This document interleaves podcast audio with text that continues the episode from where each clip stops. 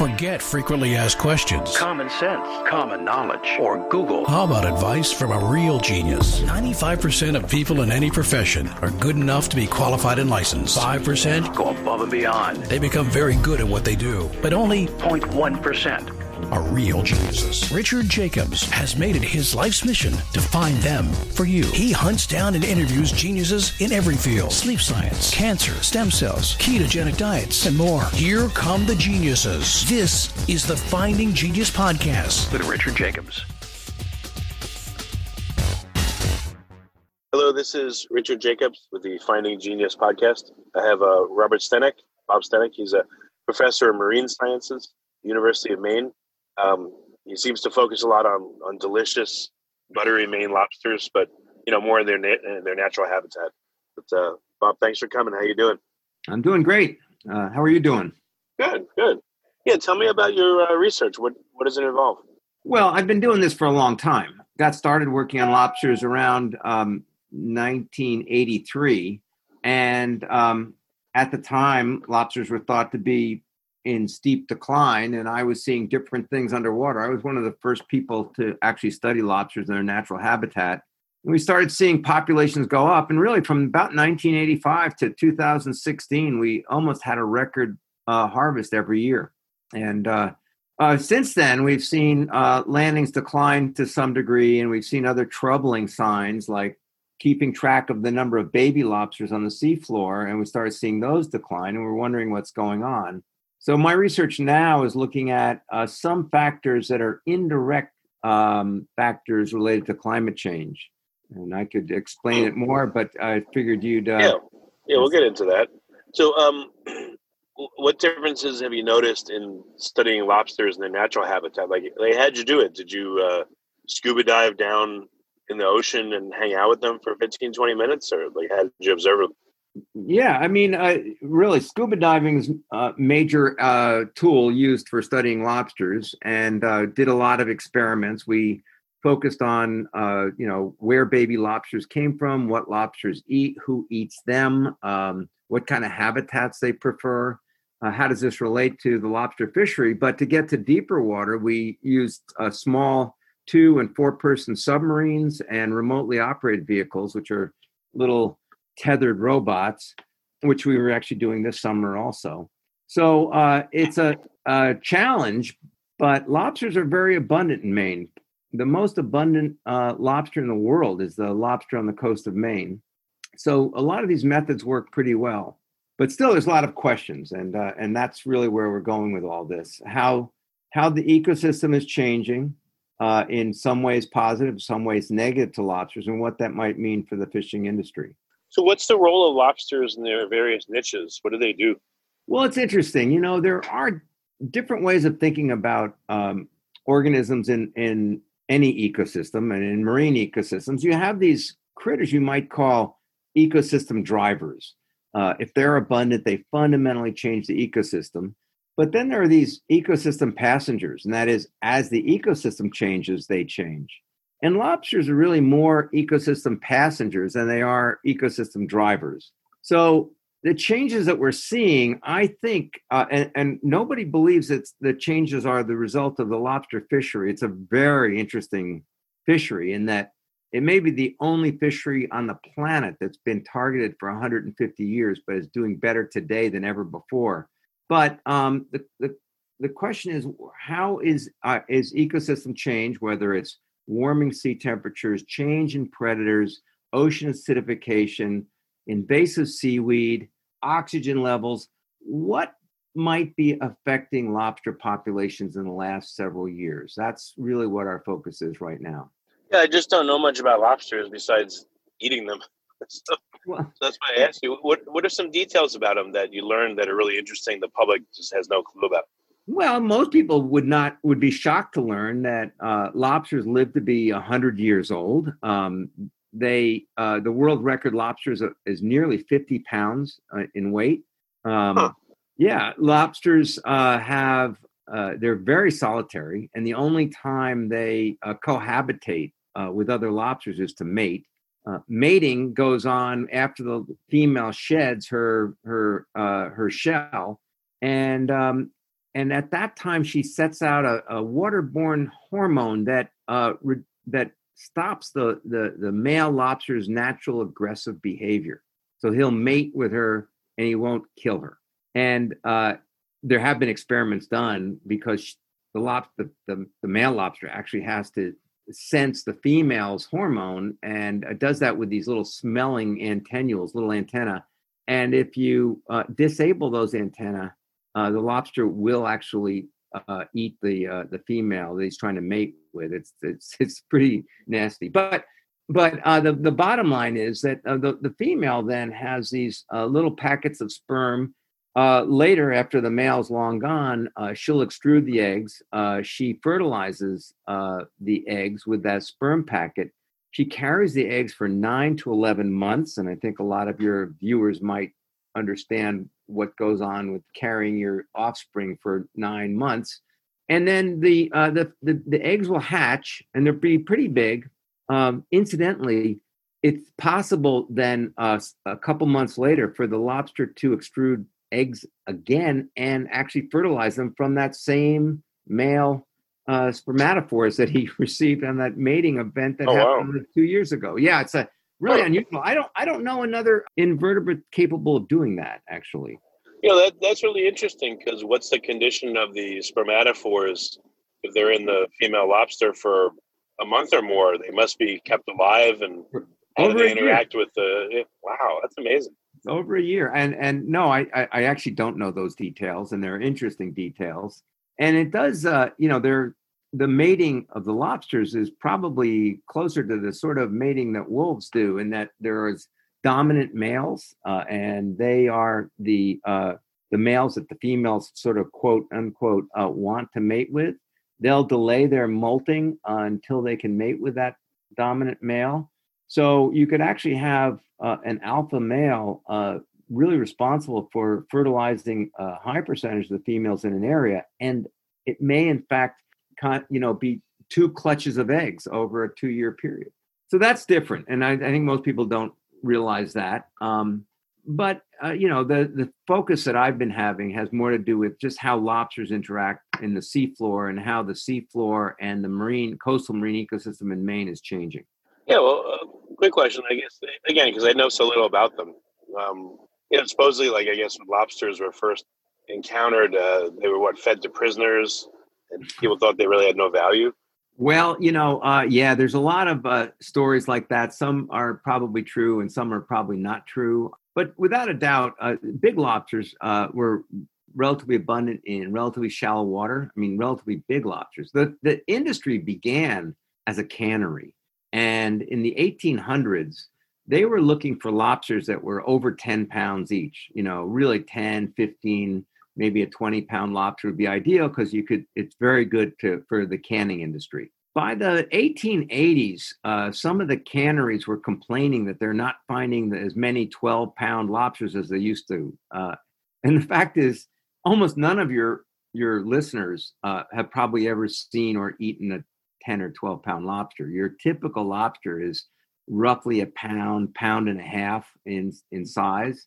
So it's a really different fishery back then than it is now. And at least some people believe that the reason why you actually had so many big lobsters is because lobsters are very susceptible to predators like cod. But when they get big and they've got big claws, they're relatively safe. And since, as I mentioned, they can live for a long time, you actually had a lot of big, old, nasty claw lobsters that were pretty safe from predators until humans came by. Would would uh, do the larger lobsters protect the smaller ones, or at least the mother lobsters? Like, how long do they guard their progeny for? Until what age? Well, that is interesting. You know, when the female sheds and she's vulnerable and she's got uh, the, you know, uh, she's just mated. Uh, there uh, is some evidence that the males will guard the females, but by and large, the behavior that I've observed more than anything else is the females find a really good shelter where they're pretty safe, and then they don't go out until they harden up. And that might be a week or maybe at least three or four days. And um, once they're hardened up, um, I've handled, uh, oh, gee, at, at, least thousands of lobsters. Um, and Females with eggs are by far the most aggressive. Um, and even lobstermen, you know, they they uh, go through their trap, they open up a lobster trap, and they reach in. And um, if a lobster is an egger, they're very careful because as soon as they start bringing their hand into the trap, that lobster will be uh, attacking uh, the lobsterman, and uh, they're very, very uh, aggressive when they have eggs. Um, have you been so, pinched by a lobster before? I sure have, plenty of times, and um, uh, yeah, the secret when you're sometimes when I'm doing my surveys, I'd say most of the time you might get one lobster, but sometimes you get two, and occasionally you get three lobsters that you find within a square meter, all in different shelters.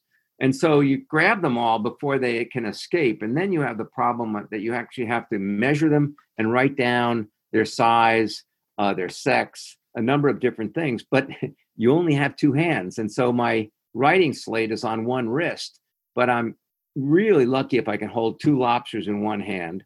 And then I have the other lobster, and with that lobster in that other hand, I have to manage my ruler. And the fact of the matter is that, uh, yes, there have been times when I didn't juggle it well, and the lobster won the bout by, you know, muckling onto my onto my thumb. You know what? Maybe you should do is if you can get like Amazon Alexa or something like that, or Google, and you know, like you say, Alexa, I have a two pound lobster female, blah blah blah, right. and then you went up to write anything, you know. Just an idea. You're right. They they do make full face uh, masks, uh, full full face masks that you can actually talk into, and you could record uh, all the information. Uh, I don't do that in part because uh, technology is great, but when it fails, you are really sunk. And when I go down and I've got a lobster and I measure it and I write it down on a slate on my wrist, I know I'm going to have that. But I could imagine, you know, like doing a whole dive and finding out that it didn't record. so uh, anyway, yeah, I hear you. There probably are better ways of doing it, but this is the way I've been doing it for uh, well over 20 years. Based on the uh, growth rate of lobsters, so if I'm if most of the time now people get a one pound or a pound and a half lobster, how old are they? And what is that doing to the lobster populations? Like how old are they when they mate? And how yeah. old are the ones that are being eaten for the most part?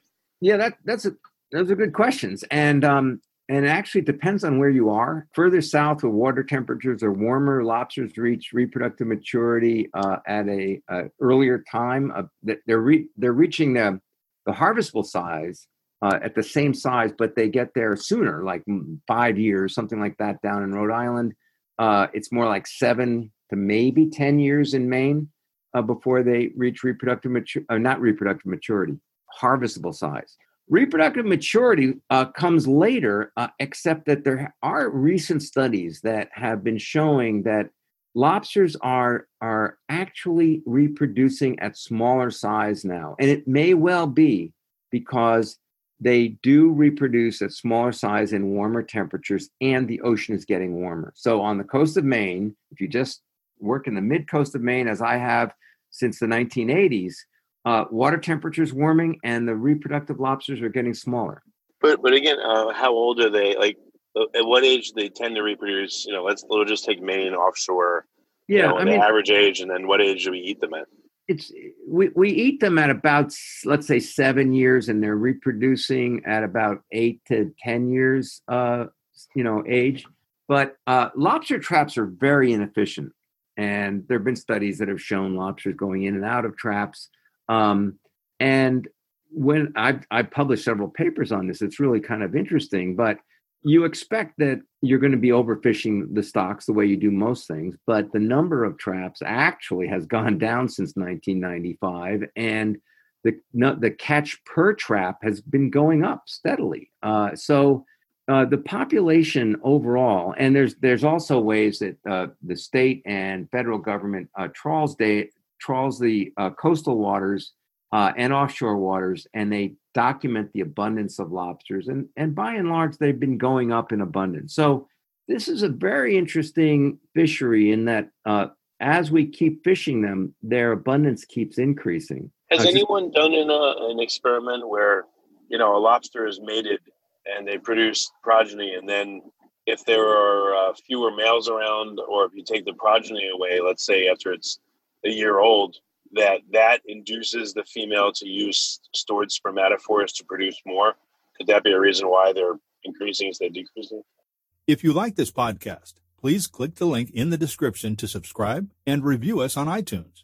No, I, I mean, I don't think anybody's done that. And also, you have to realize that uh, a lobster goes through its uh, its period of time. It's carrying its eggs on, on, on the on its tail, on the bottom of its tail. Eggs, you know, it's uh, very obvious when you pick up a lobster that has eggs. When they hatch, that's it. Uh, and if the if the eggs abort, as happens sometimes due to you know handling or other stresses, there's no obvious change in lobster behavior. The lobster will continue to behave as they always have and go through a normal cycle and it takes a period of time before new eggs are formed within the lobster. And Then she extrudes them. Then she fertilizes them either with a recent or past spermatophore. Um, you know, I, I think that lobsters uh, have a lot of instincts, but I, have never been very impressed with their intellect. Do, so the lobsters, they don't care if the, the baby's aboard or not, but do they care for the progeny? Do they teach them anything, or they no, just say no, like, "No, no, oh, have a nice day"? No, they're gone, and uh, and the the it's a good question about exactly how far from a from a mother lobster do the babies land, but uh, it's going to be it'll be miles, or it might even be you know tens or fifty miles apart. Um, so uh, if one took a very careful genetic study uh, and had just tons of money, they may be able to figure out if there are any uh, offspring that uh, that are related in a, in a region where you find a, a, a, female, if any of her offspring are found in that area. But I would guess that would be a needle in the haystack and would be extraordinarily rare. Right. So, how does a fishery look? How do you make a lobster fishery? Well, the interesting thing about this is that, um, unlike most fisheries where uh, the concerns are biological, you know, are we fishing too many? We they can't reproduce, or we're, we're catching them when too small size there are really no biological concerns about lobsters uh, as they reproduce. Almost all the crises in most of the last 20 years have been economic. And uh, by that, I mean lobster is kind of a luxury food. So when we had the Great Recession, uh, people stopped buying lobsters. More recently, we've had, you know, with the uh, pandemic, uh, cruise ships, which account for 30% of all the lobsters caught in Maine, cruise ships simply stopped buying lobsters because they were out of operation. Wow. Um, exports to China, uh, very important. Uh, it, it started up in, with, over the last decade. China was very interested in working uh, in Maine, uh, and uh, there were local distributors who were gearing up uh, for a very big Chinese market. But unfortunately, when the tariffs were put in place by our government, uh, the Chinese simply decided to um, do business with Canada.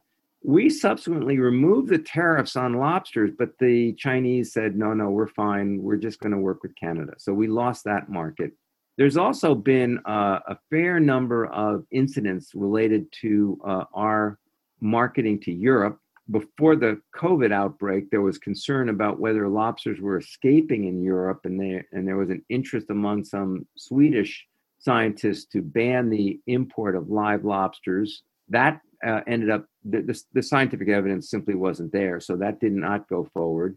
But Europe, just like the United States, has the same problem where suddenly the COVID outbreak was a serious problem, and people were worried about where they're going to get toilet paper and they weren't that they just certainly weren't buying lobsters. So the price per pound for lobstermen uh, at the dock was getting to be something like $2.50 and what we were buying them locally for $4.99 it was actually inexpensive for us to have a lobster dinner now since then the price of lobsters has gone up a little bit but still here in maine it's $6.99 right now a pound um, that's not bad yeah.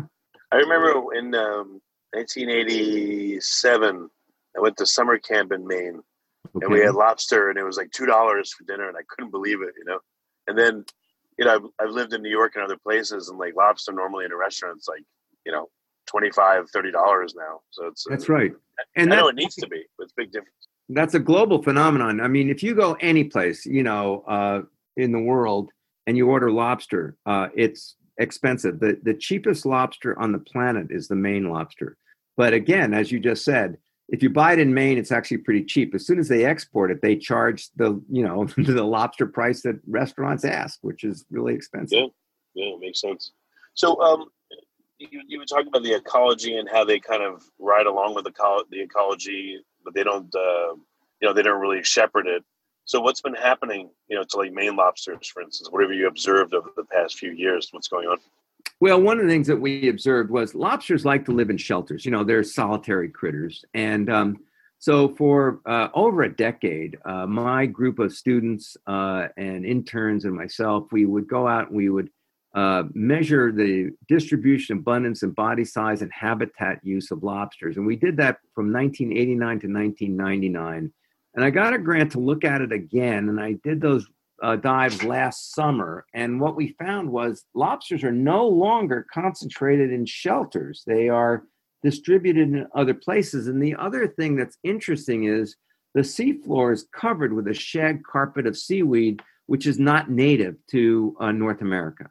And I became worried that uh, some of these changes may be making traditional lobster habitats hostile. And specifically, I'm wondering whether this seaweed, which is growing but also rotting on the seafloor, and warmer temperatures that tend to hold less, less oxygen, is there uh, an oxygen depletion going on inside traditional lobster shelters? And so this summer, we were diving with oxygen probes and recording oxygen meters.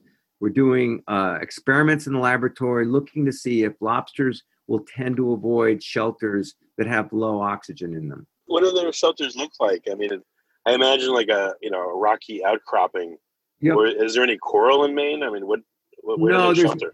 there's not stony coral the way you might expect to see them in the Florida Keys or in the Caribbean. Um, but if you go to a boulder field, uh, and boulders are stacked on top of themselves, uh, you know, you can find these crevices between the boulders that you could stick your arm into. And uh, typically uh, lobsters are curious and their eyesight's not very good. So as you're approaching uh, a boulder field, uh, often you'll see the lobster antenna coming out, trying to sense what is coming its way. So right away you start seeing where the lobsters are. And uh, back in the day, it was you know 20 years ago or so. You know every single shelter would have antenna coming out. That's not the case now, but it's interesting because the lobsters are just sitting on top of ledge and they're sitting on top of sediment. So you can just see the lobsters there, but they're not in the shelters. And the question is, why are we seeing this change in their behavior? Is it due to something like oxygen, or is it simply the fact that there are literally no predators anymore because we've overfished cod and other things that would be eating lobsters? So the lobsters don't, quote, need to be in shelters. We don't know the answer to that yet. Hmm. So, um, why would you think that the oxygen level in their shelters has gone down? Is it because just are there dead zones in and around the coast of Maine, or what would create uh, this low oxygen level if you're hypothesizing it? Yeah, you, don't you don't typically think of Maine because of its cold water having dead zones, but you don't have to go very far. Like in Mass, in within Cape Cod, uh, down in Massachusetts, uh, Cape Cod Bay, uh, there are areas of depleted oxygen. The the trouble is that uh, when you have a lot of organics, whether it's uh, due to fertilizer coming down in estuaries or whether it's due to seaweed that's rotting on the seafloor, um, uh, th- there's a certain amount of oxygen used up by microbes. And how much oxygen is in the water depends on how cold the water is. You know, I think all of your listeners probably realize that if you have a carbonated drink and it's in the refrigerator, and you open it up, uh, it just does a little fizz. But if you put it on the dashboard of your car and you warm up that liquid and then you open it up, it explodes. And that is the warm warm liquids just simply can't hold as much dissolved gas, and that holds for oxygen. And we know the Gulf of Maine is one of the warm, fastest warming bodies of water on the planet. There have been reports that it's warming faster than 99% of the world's oceans. And with that warming, there are these secondary effects of climate change, such as the possibility that there's lower levels of oxygen, especially at night. Lobsters go out and they forage at night. And then, uh, as sun is just coming up, when oxygen levels would be the lowest, that's when they choose their shelters. It's possible that they're not choosing shelters because overnight seaweed been rotting in there, Mm. and uh, and they, they just decide I'm not going there, and they don't need to because there aren't any predators out there to eat them. Well, how much of an oxygen level difference and a water temperature difference are the ones that you can access by scuba, the shallow ones versus the deep ones? Right, and that is what we're doing right now, and and uh, and so far we we definitely seen uh, variations from day to night. We definitely see lower levels of oxygen in shelters versus outside shelters, but until we've really analyzed all the data, I, I don't don't really want to go out on a limb, except to say it is what we're studying right now. It's kind of the cutting edge for my lab in terms of is this an issue or not? We just don't know yet. Well, you know, I don't know if you've gone recently to, you know, again, even for 15, 20 minutes or an hour to hang out, you know, in, under the water with the lobsters. Like, have you done that recently? You know, are you observing differences in behavior? You know, like what, what interesting stuff have you seen by hanging out, you know, underwater near the lobsters?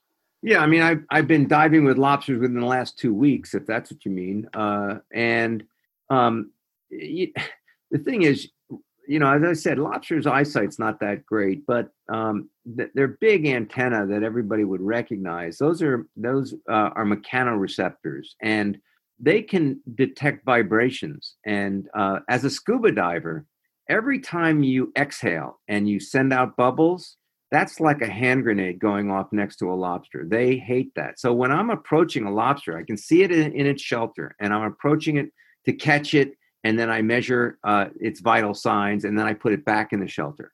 Um, but I have to ho- hold my breath. Uh, I don't change my water depth. That's a, a scuba no-no.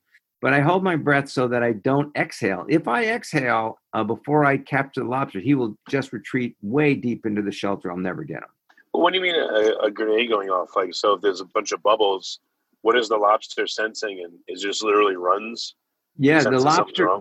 You know the lobster you know they look like they've got this hard shell and they you know they sh- should be uh, impervious to anything but no actually they've got these hairs called sensory setae and they're quite good at detecting any kind of motion uh, but and i've when i use my remotely operated vehicle it has little propellers. I can actually get pretty close to the lobster. That doesn't bother it. But when as a scuba diver you exhale that is uh, effectively sends out a shock wave that they pick up and they always react to it. As a matter of fact, you know, if you've ever done any diving in the in the tropics, reef fish do the same thing. You you uh, have to be careful how you control your breathing. And for a lot of people who uh, study fish and some other organisms, they have rebreathers so that they're not exhaling into uh, into the water. I I simply have techniques that allow me to do my work uh, under normal scuba rather than having to use a rebreather. But that's you know decades and decades of observations of lobsters, and I know that they are very sensitive to human presence on scuba. And the reason why I mention this is that you're asking me, you know, wouldn't it be cool just to watch their behavior? And the only way I've been able to watch their behavior for extended periods of time is with my remotely operated vehicles. Um, I've actually built these hangars where I, I could fly the remotely operated vehicle into a little device. It would hold them steady, and I could watch them for hours. And I've done that. Oh, um, I'm going to ask you about that in a second, but you know how they uh, people will smoke bees and kind of calm them down so they can be worked with. What if you set up like a deliberate, slow, steady bubble near the lobster, and maybe at first it runs, but then it gets used to it, and if it's getting this continual like you know pulse, pulse, pulse of the bubbles, and it's regular, maybe that would lull it into uh, being desensitized to other stimuli. Well, that's interesting. Certainly never tried that. Um, my my sense is because I work with a lot of different organisms with uh, different levels of of cognitive capacity, I would say, and uh, my sense is that lobsters really they have entrained instinctive behaviors, but they don't look to have a lot of obvious learned behaviors. And one of the things that I've, I've noticed, for example, is that, and I published a paper on this, but lobsters you know they're they're not only very solitary living in single shelters but they don't want any other lobster living near them so at, when lobsters are abundant and when they're range let's say a, a, a lobster that's close to harvestable size the kind you might get on see on your plate it can detect any lobster that's roughly within a, a meter of it and when I did experiments where I had lobster shelters and I and I changed the shelter spacing so they got closer and closer, the lobsters were evicting the other lobsters that were within its range of detection. and you know they and they would be fighting sometimes all day long. It's it's really they only need one shelter, but they would keep fighting with these other lobsters. And one of the things that I observed was these lobsters, after they would have all these competitive bouts, they would then leave this whole arena and they would go to a place where there are just fewer lobsters. And I call that demographic diffusion. It doesn't really matter what the term is, but it's it means that these lobsters that are capable of winning their bouts are actually choosing to go to areas where population densities are lower just because they don't have to fight all day. And that means that they're not able to just turn off that fighting instinct. They have to leave. So it's a it's an anger management behavior they have. Well, I guess one thing I realized, and you know, I'm just this is just my experience. It's probably the same as other people, but the only time I've really been able to observe lobsters much, like I remember being a kid and going to Red Lobster, and they'd have them all in the tank, and they'd have rubber bands around some of their claws, and right, you know, we're at a Chinese restaurant. But now I, I see it with different eyes. Like it's, it's sad because probably the lobsters are all really stressed, and they hate being there on top of each other. And then, yep. you know, if you want to have a delicious lobster, you probably wouldn't taste very good. They're probably full of stress hormones and all that, and not good to eat. That's that's an interesting point, and I don't know if anybody has looked for stress hormones, but you may well be right. Anything you've observed from like handling really old lobsters versus young ones? Do they seem to learn any behaviors or become more crotchety when they're older, or what have you observed in age? Well, the biggest thing that's obvious to me, uh, handling big, really big lobsters, is how slow they are. You know, a smaller lobster can, you know, it can catch you off guard and it, it could clamp down on you. But these big lobsters, and I'm talking about lobsters that uh, when I'm when I'm uh, seeing them underwater and catching them, I can't I can't pick them up with one hand because their their carapace, their back is too broad. I have to use two hands. But as I do that, uh, and that lobster, you know, he'll he'll lift he or she. It's usually a he because they grow a little bit faster at that size. They actually lift up their uh, their claws when I pick them up, and uh, the claws might be at, at the about the height of my shoulder, and their tail is down around where my knee is. And those are the really big ones that I picked up. They, uh, you know, I think that they really, uh, uh, you know, I don't want to ascribe fear or anything like that to a lobster because I think they mostly just react on behavior, on instinctual behaviors. But um, a lobster that size really does not have anything to worry about. Uh, you know, the biggest cod that ever lived could not eat a lobster of that size. And so it's only really humans. And also, the lobster traps are designed so really big lobsters literally cannot get into a lobster trap. They're not mm-hmm. marketable. So, uh, at least not in Maine, there's a maximum size above which you can't harvest them. So, when I've been out working with lobstermen, on one on occasions we picked up really big lobsters, but the way we've done is the lobster was on top of the trap, not in the trap. Oh, okay. And we pick it up and then we look at it and then we throw the lobster back in the water. Yeah, I've heard. Um, again, this comes from my, you know, commercial or restaurant experience. But I remember I took my kids to a restaurant a few years ago, and they they pulled out one of the lobsters so they could touch it, and then the person said like you have to be careful how you put it back in the tank because if you put it back in suddenly, I guess air bubbles will get trapped in the carapace and it could hurt the lobster or kill it. Well, you do have to be careful how you handle a lobster. Uh, air bubbles in the carapace is probably not an issue, but um, if a lobster is is roughly handled, they actually have uh, the capacity to uh, excise their claws. It has its own name, autotomy, but um, uh, and so the lobster actually will throw. You know, and then lobsters say they threw a claw, and that of course reduces actually pretty much crashes its market value. So you have to be careful about that. Uh, lobsters that do that in lobster traps are sometimes set aside uh, for either to to bring it home to eat it uh, at home, or it can go into a lobster chowder. But it's not likely going to have great value uh, when it's sold as a live lobster. Um, I mean, they they just like they they drop a claw, they pinch it off yep. and lose it. Yep. Yep, absolutely right. And I, and it has happened to me, and I I hate it when it happens. But as you can imagine, I'm working underwater, and I, if I've got a lobster and uh, I'm pulling it out of its shelter, uh, I can actually feel this click. And what and I usually, uh, I, I almost never will grab the claw. I'm always trying to grab the carapace. But, you know, as I'm pulling it out, uh, the claws are right there. And sometimes I feel that click and I know it's a cull. Um, that's what they call it. A cull is a lobster with either one claw or no claws. And uh, how, could, how could the lobster do? Like, have you looked at it under the? I mean, just visually or under the microscope? Like, what, how does the lobster do that? Yeah, no, there's there's a good biology around it. They actually have a way, you know, they have an open circulatory system, but they actually have a way of of basically cutting cutting off um, uh, you know all the blood. Uh, they don't lose, they don't bleed out when this happens. Um, and there's a plate basically that that seals that. It's not that uncommon. And imagine a lobster that is uh, only able to grow when it molts, and it may molt uh, when it's getting close to harvestable size, it's only molting one or maximally two, two times in a summer. But if they lost their claw, they can produce this little leathery limb bud. And it's a funny little thing. Um, it looks like a claw, it's not functional, but uh, it'll actually get to be an inch or two long. And then the next time they molt, uh, there'll be a somewhat smaller, uh, but not tiny claw. And then the next time they molt, it'll be a full size claw.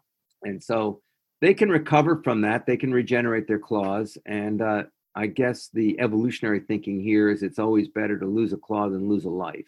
Yeah, that's just amazing. They can do that. Like, I mean, it's weird. Like, what happens to their flesh inside? I mean, what? Oh well, I guess yeah. I haven't we- looked at it. How does it segment off like that without it like bleeding to death? And does it It- cauterize? Like, what does it do? Well, it is. It would be closest to being cauterized, uh, but it's not. It, it has this uh, abscission plate, I think it's called, that seals it off. But but the fact is, there is meat there, and I've never done it, uh, and I don't think I could legally do it. Uh, but you could take that claw home and pop it in boiling water and have have a meal out of it. And as you may know, there are some fisheries for crabs, like the Florida mud crab fishery. It's a claw only fishery, so they catch the crab in traps and they pull the claws off and they throw the crab back in the water. Oh it's wow! been, yeah, it's been discussed for lobsters, but it's not a good idea in part because their mating and their competitive ability and everything is linked to their claw size. And so you really are messing with them in a big way by removing their claws. Well, if you remove the uh, smaller male one claws, you know, one claw of the smaller males, they're probably not going to mate much anyway. I guess it would predispose like the biggest, baddest ones to mate more, but I don't know. You might be right, but um, but again, the, the real money in lobsters is selling whole lobsters, uh, and you know the size that you typically see, and so uh, that's the product that the the, the lobster want to bring into the market. Yeah, interesting. I, I think it's so interesting. It's rare to find someone like you, so it's really cool to talk to you about this stuff, and you know, I'm, I'm genuinely curious about them. Yeah, well, it is. It's a curious fishery, and it happens to be the single most valuable species to the fisheries of the United States. Oh, You know, I mean, you can Huh. yeah, you can think about you know like Alaska salmon or something, but that's actually multiple species, and no single species of salmon is worth as much as our American lobster. Have you um have you sequen- genetically sequenced lobsters, or have you looked at like their microbiome, or other animals or other creatures living on or in and around their shells, or fish that that hang out with them? I I haven't, but you know, their lobsters have been studied up and down in part because you could be a biologist in Nebraska and go to a grocery store and get a, a lobster that you could study. So uh, all these things, uh, physiology of lobsters is pretty well known. Um, I I can't say I've read any papers on on uh, gene sequencing in lobsters, but I'd kind of be surprised if they haven't done that. Uh, and uh, uh, yeah, I mean, there are organisms that are associated with lobsters. There's, I- think there was a, a new organism that was found on the lip of a lobster a couple of years ago, you know, new to science. And uh, so, you know, it is uh, kind of a, a walking uh, micro community, especially because the shells, the bigger they get, the uh, less frequently they molt. So a, a big lobster, the kind I'm talking about when I need two hands to pick it up, they typically have these big old barnacles on them. Uh, you know, they- they've got stuff growing on their back. Uh, it, it's been five years or more since they've shed uh, into a new uh, into a new shell. So uh, yeah, it's a little walking community. Yeah. Yeah. Well, very good. Well, Bob, what's the best way for people to learn more about your work? Well, you know, they can certainly just Google, uh, you know, Steneck, uh, S T E N E C K, and um, you'll see, uh, you know, plenty on Google. And also, Google Scholar shows the papers that I've written about lobsters, but also uh, there's a lot written about lobsters. So uh, it, there's everything from children's books to uh, every detail that you want to know. And it's all sitting there online for all these people who are sheltering in place. There's plenty to read out there. Okay, very good. Well, thanks for coming on the podcast. I appreciate it. You bet. My pleasure. You take care. If you like this podcast, please click the link in the description to subscribe and review us on iTunes. You've been listening to the Finding Genius podcast with Richard Jacobs. If you like what you hear, be sure to review and subscribe to the Finding Genius podcast on iTunes or wherever you listen to podcasts. And want to be smarter than everybody else? Become a premium member at findinggeniuspodcast.com. This podcast is for information only. No advice of any kind is being given. Any action you take or don't take as a result of listening is your sole responsibility. Consult professionals when advice is needed.